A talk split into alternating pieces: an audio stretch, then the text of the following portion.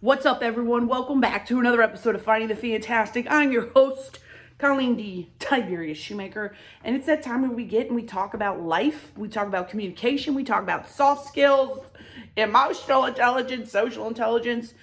Um, and you might be asking yourself, why? Why? What's the point? I have that. You're born with that. No, you're not born with that, believe it or not. You're actually not born as a good communicator. And then the environment you grow up in completely dictates and uh, nurtures you towards how you communicate.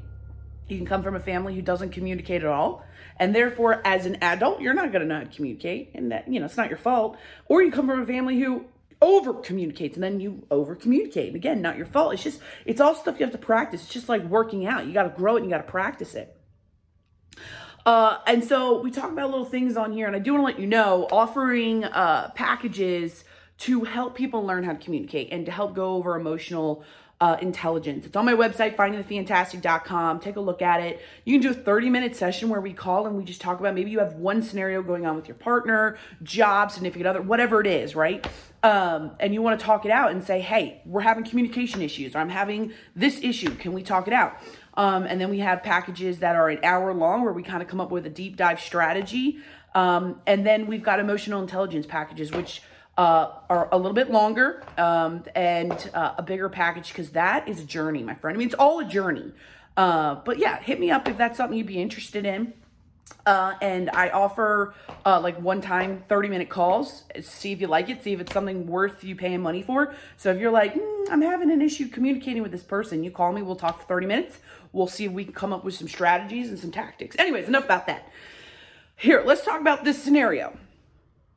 Uh, I, I read something somewhere where someone says, in a moment of c- communication slash confrontation, when someone's emotions take the lead or are the main focus over the actual content of the conversation, there's more to the story.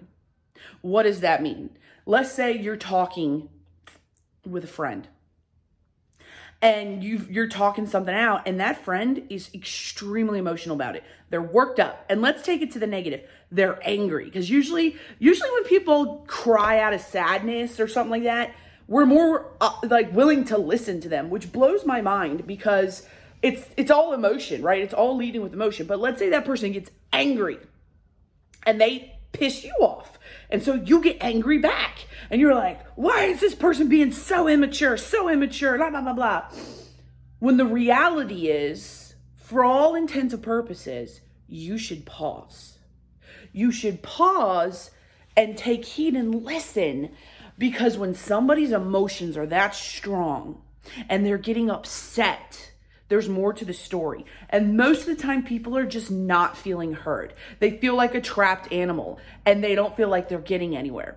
And so we've talked about this with emotional intelligence. If you understand that the person means more to you than you being right, that's not to say you should always be wrong. But if in that moment the person means more to you than you being right, you need to stop, take a deep breath, and look at that person and go, okay, you mean more to me than any, you know, than you being upset right now. I don't want you upset. I don't want you hurting. And I am sorry if I made you feel that way, right? So what's going on? I am going to listen. And while I'm not going to give in on my point right now, I do want to know that you're heard, right? So that's just one way you can go about saying it. And and most of the time that person's going to calm down, take a deep breath back, and they're going to say, "Okay, this is what I'm feeling right now. And get that person to explain what they're feeling. Like that scenario, put it aside for a second and get the person to explain their emotions, okay? Because we don't we don't have emotional intelligence. Nobody teaches it. It's not in like, you know, whatever. Breathe for a second, right? And it's hard. It'll be hard on the person. Like if you're the person who is taking the leadership in this conversation, which somebody has to, right? Um, and it's hard. You have to have pretty good emotional intelligence to like take the lead. You then have to die to yourself in the moment. I'm not saying in the conversation because you can totally agree to disagree, but in the moment, this person means more to you, okay? You don't want to see them upset. You don't want things to be broken. So you have to take a seat back for a second, breathe, and, and ask them what's going on. What's what is what's got you so worked up? And then listen to what they say. And your best bet after they say it to you is to affirm them by reiterating it back. Do not argue the points back. Do not defend yourself back.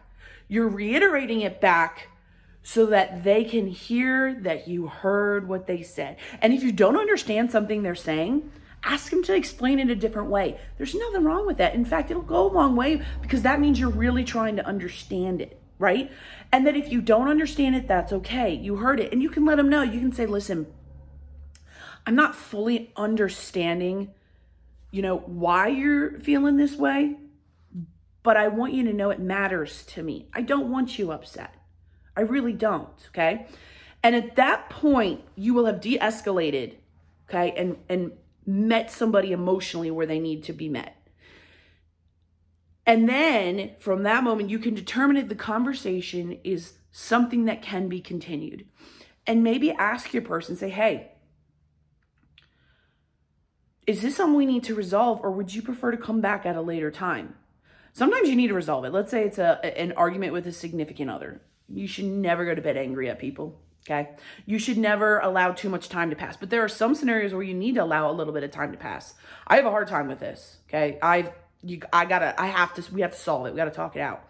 But if if you can't solve it, and most times things can't be solved, you should at least be at a place emotionally where you both feel secure and confident with each other in the relationship. That's a whole other topic we'll talk about later. But point being for this podcast is just remember if you are in a uh, conversation with somebody and they get overly emotional, instead of just saying that they are weak Instead of just saying that they're too sensitive, realize there's more to the story than what you even understand. All right, that's it. If you like what you heard, please share it. People need to know how to communicate. People need to know and understand about emotions and things like that because that's when we grow. And if you're interested in one of the packages, we do packages for all ages. You know, it's great to start young kids out learning how to communicate. And then even if you're older, you can still learn how to communicate. Don't be like it's too late. It's never too late. It's never too late. It's never too late. Okay, I gotta go. Bye.